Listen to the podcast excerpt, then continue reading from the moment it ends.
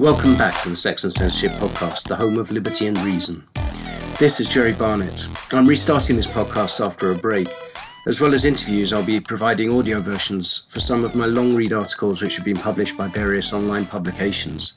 From now on, these podcasts will be available early to people who are supporting me via Patreon, and some will only be available to Patreon sus- subscribers. You can support me from only a dollar a month, which is under a quid in real money, Go to patreon.com slash Jerry Barnett to support me. You can also follow me on Twitter where my ID is Porn Panic and the Facebook page is called Sex and Censorship. This podcast is the audio version of an article I wrote for Areo mag- magazine about the prevalence of anti-Semitism in black nationalist circles. Given a series of recent attacks on Jews by extremist black nationalists, I felt this was a subject that had been overlooked in the media, even while false accusations of racism are commonplace. I hope you enjoy it.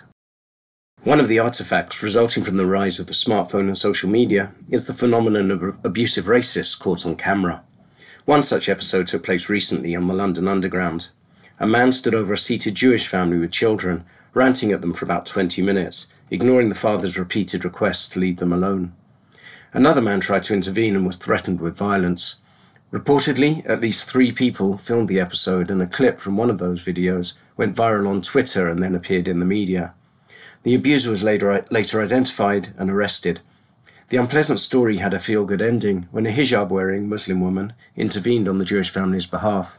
She was later identified as Asma Shuweikh, and the father met her to personally thank her for her support. What began as a tirade of hatred ended as, as a story of cross faith solidarity.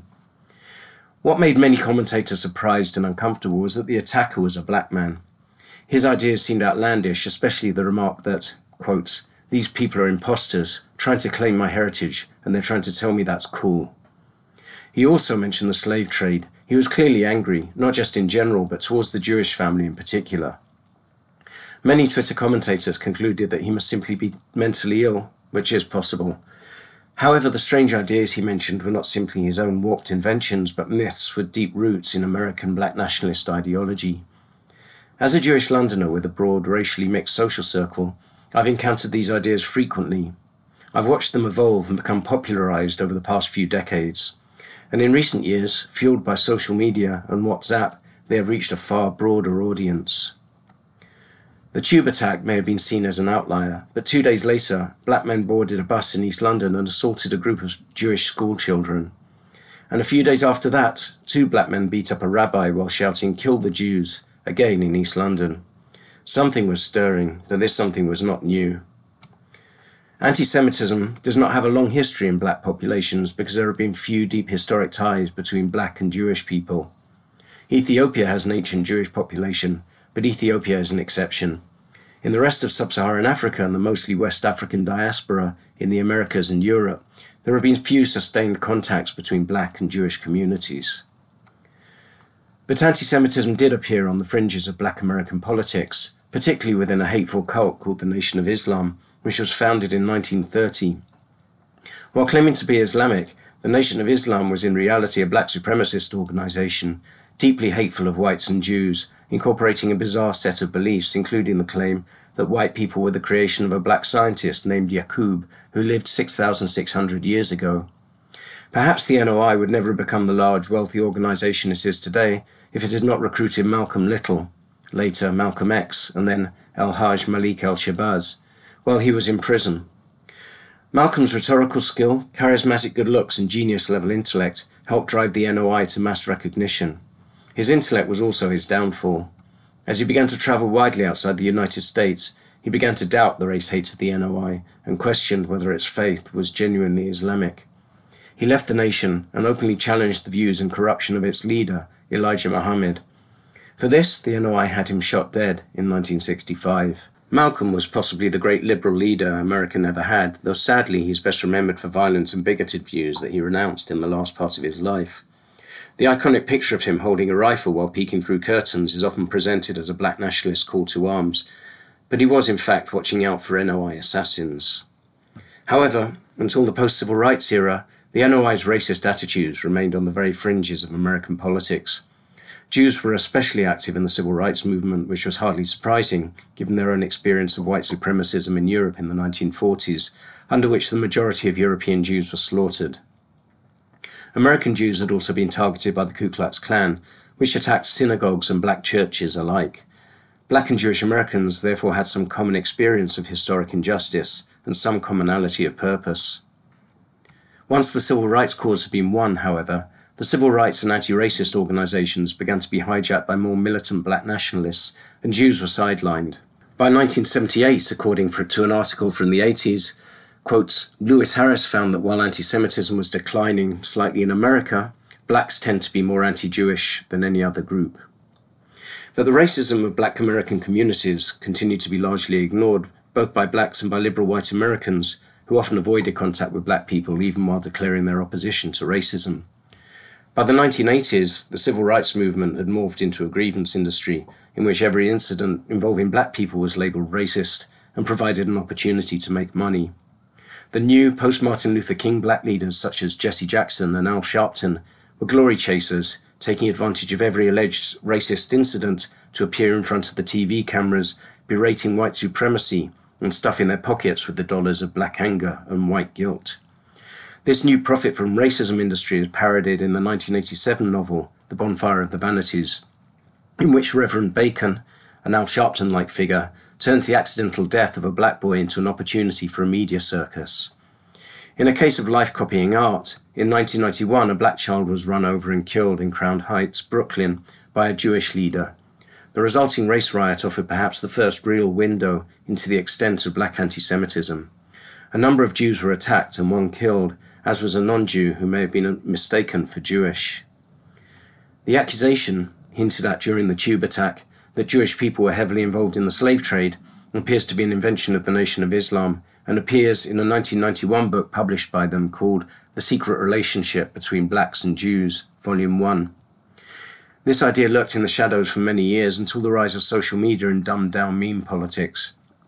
In recent years, I've seen it shared repeatedly and unquestioningly by black friends on Facebook and WhatsApp. This is potent stuff linking the greatest trauma of black Westerners with Europe's oldest hatred. The idea that Caucasians, and especially Jews, have stolen the culture and history of black people is older and more potent still, dating back to the Afrocentric and Pan Africanist movements that surfaced in America a century or so ago. At that time, black people were accustomed to being presented as culturally and even biologically inferior. In order to increase black pride and consciousness, the Afrocentrics created a fictionalized Africa, a wealthy, highly developed place of mighty kingdoms and great cities. One hears the echo of this thinking in Wakanda. Given the extremes of racism suffered by black Americans at that time, the creation of such stories was understandable and even useful. But this mythology had a flaw. Beyond Ethiopia, there's little evidence of this legacy in sub Saharan Africa. So the Afrocentrics stretched the truth a little and pointed out that Egypt, undoubtedly African, at least in geological terms, possessed an ancient and world leading civilization dating back thousands of years. While this was certainly true, it has long been known that the Egyptians and other North Africans were Caucasians who migrated to Africa from the Middle East thousands of years earlier, following the invention of farming in Syria and Iraq around 11,000 years ago. Egypt's early development had been triggered by its proximity to the Middle East. The people usually referred to as black had different origins, a separate farming revolution in West Africa around two and a half thousand years ago, which led to a migration of black people across Africa from west to east. These ideas are backed by archaeological evidence and supported by DNA taken from Egyptian mummies and other ancient sources. So the Afrocentrics had, in effect, appropriated North African history and woven it into the culture of Black America. As it was retold, this story became ever more elaborate and fantastical. If ancient Egyptians could be black, why not stretch the narrative a few hundred miles further to the northeast and make all the Middle East black? Now, the birthplace of Judaism, Christianity, and Islam was in fact black. The Hebrews were black. The Bible was therefore written by black men. Jesus was black. And if the land of Judea was black, why not throw in Persia and Babylon as well? The internet is littered with such claims, none of which are backed by the tiniest shred of solid evidence. From the mid 70s to the early 80s, I attended a school that was mostly black and heard these Afrocentric claims repeated often. I clearly remember one teacher's discomfort faced with the students' claim that black people had built the pyramids. Although I didn't have any grounding in Egyptian history, I could see that the teacher was in possession of facts that he didn't want to say out loud in front of 30 black teenagers, many of whom had grown up with Afrocentric and Rastafarian ideas of black supremacy. But if the ancient Egyptians and Hebrews and Persians and so on were black, this poses another problem. Where have all the black people gone? Anyone visiting Egypt, Israel, or Morocco can see for themselves that the locals have Caucasian features, even if they are a little darker skinned than Europeans. Before the internet, global news coverage, and cheap package holidays, this did not pose a problem for the black supremacist narrative, but now it does. I witnessed this question unfold on a Facebook thread in 2011 when a black friend, having watched TV coverage of the uprising Tahrir Square, asking, asked in confusion, But where are the real black Egyptians? Nobody on the thread offered the obvious explanation. Those are the original Egyptians. So instead, a long discussion ensued about how and when all the original black Egyptians had been cleansed from the region. One man told me vaguely that they had been replaced by Greeks, Arabs, and Turks. But when? Surely this great event would have been documented. Another theory suggests that the Yoruba of West Africa originated in ancient Egypt but abandoned their homeland and migrated thousands of miles to the southwest for reasons unknown. This was the inevitable end logic of Afrocentrism.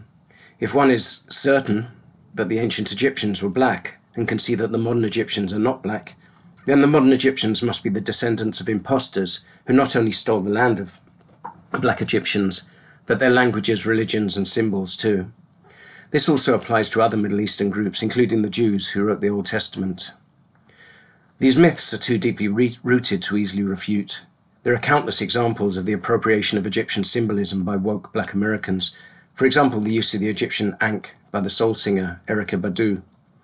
Refutation of the myth is dismissed as racism.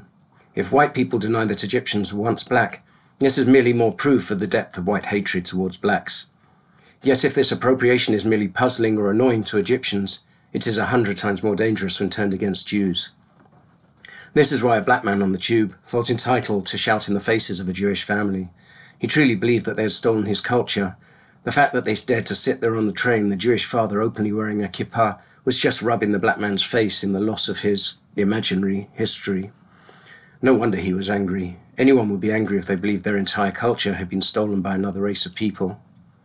Looking back to the 70s and 80s, I recall a certain level of racism, but never serious anti Semitism among my black friends. The black experience in Britain was very different from the black American one, and black British consciousness was also different, with a greater sense of racial solidarity and less anti white feeling than in America. Black and white cultures blended freely in ways that were unknown in the United States. When I first read the autobiography of Malcolm X, I began to see how differently race was treated in America. And then, in the late 80s, I began visiting the US where I saw it for myself. In Harlem, I learned what it was to be invisible. In Brooklyn, I made eye contact with and then nodded at a black man on the subway who screamed at me, Who the fuck you looking at, you white bastard? The other people on the train just looked at their feet. In Boston, I strolled into a black street party and again was invisible. In San Diego, I tried to talk to the bass player of a reggae band who glared at me and turned his back. I was glad I lived in London, but I began to fear this form of hatred could spill over into black British society and change my own city and life. The Nation of Islam arrived in the UK in the wake of the 1993 murder of a young black man, Stephen Lawrence, in order to use the incident to stir up racial tension and recruit British members. By 1998, they had recruited some local members and announced a 10,000 man march, a reference to a million man march that the NOI organised in Washington, D.C. in 1995. I began to encounter people selling the Final Call, the NOI's paper. The first time in Brixton, I tried to buy a copy out of interest, but the vendor pretended I didn't exist, so I came away empty handed. A couple of other times in the 90s, I passed Final Call vendors with my then girlfriend, who was black.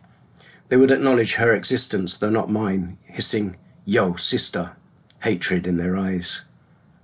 Around the same time, I was shocked to see a Nation of Islam float taking part in the Notting Hill Carnival, a West London celebration of racial unity. Here was an openly anti Semitic group being allowed to take part in a multicultural festival. No white nationalist would have been allowed anywhere near the celebrations, an illustration that, among the politically correct worthies of London politics, black racists were not regarded in the same way as white racists. They were either deemed harmless or their racism was regarded as having some merit I've never heard a coherent explanation of how this was allowed to happen. This is how anti Semitism has become so deeply embedded in black politics. Nobody, whether black leaders nor left wing anti racists deems it their business to challenge it. While we on the left once fought the ideas of racist groups like the National Front and the British National Party, nobody openly challenges black nationalism. A few black Facebook friends tried to challenge racist attitudes around 2011 12, but they were attacked as race traitors and Uncle Toms and eventually stopped trying. In the back to front world of intersectional identity politics, privileged white people are told to shut up and listen to black people, even if the black people happen to be promoting racist or fascist ideologies. While the Nation of Islam merely attacks Jewish people, Farrakhan has recently suggested that Jews are termites, which hints at a need for eradication. Even more hateful groups have been growing in popularity. The black Hebrew Israelites emerged in America in the late 19th century, evangelizing the belief that black people are directly descended from the Hebrews of the Bible. These groups have grown rapidly and have now hopped the Atlantic. I first saw them outside a hip hop concert in London a couple of years ago, where I was surprised by the sight of some West African looking men wearing Jewish talits, prayer shawls. The sister of a Ghanaian friend joined a church linked to the Hebrew Israelites, as did her children. This old friend is now learning to hate the very idea of my existence and teaching her children the same thing. Black nationalism is tearing apart social links forged over decades. I have little doubt that the tube incident and the recent attacks in East London are linked to the black Hebrew Israelites.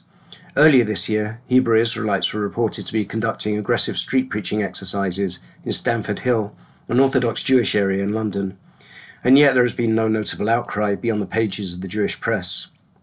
There have been no counter protests. Antifa has not shown up to defend the Jewish people. There has been no broader response from the left. The Jews of Stamford Hill feel alone and isolated. The shooting of three people in a kosher supermarket in New Jersey on 10th of December was also reportedly carried out by a supporter of the black Hebrew Israelites. In the past couple of years, there have been repeated reports of attacks on synagogues in Brooklyn by black people, suggesting that the racism exposed in the Crown Heights riots almost 30 years ago is still as strong as ever. All this comes at a time when anti Semitism is rising steeply among the British left. The British Progressive Anti Racist Coalition, which stood up for Jewish people in the 1930s and 40s, black people in the 50s and 60s, Asians in the 70s and 80s and Muslims after 9 11 no longer exists. In its place is the new intersectional identity politics, a toxic and divisive movement of the middle classes, which is tugging at the threads of multiracial British society, threads that generations of British natives and immigrants, working together, stitched so carefully. Intersectionality creates racism by rejecting equality and trying to replace it with something it calls equity, which really means treating people differently based on race or gender. Intersectionality is a segregationist movement. The solutions to this are simple, in theory. First, we need a rejection of identity politics and a return to the liberal, I have a dream and one love ideals that were prevalent half a century ago. Second, black communities need to step up. It would look awful if all white anti racists were, were to protest against black racists in the streets of Jewish areas. Black people need to acknowledge the racist and nationalist ideas in the, their communities and start working to dismantle them, just as white people mobilized in their hundreds of thousands to smash the British Union of Fascists, the National Front, the British National Party, and the English Defence League.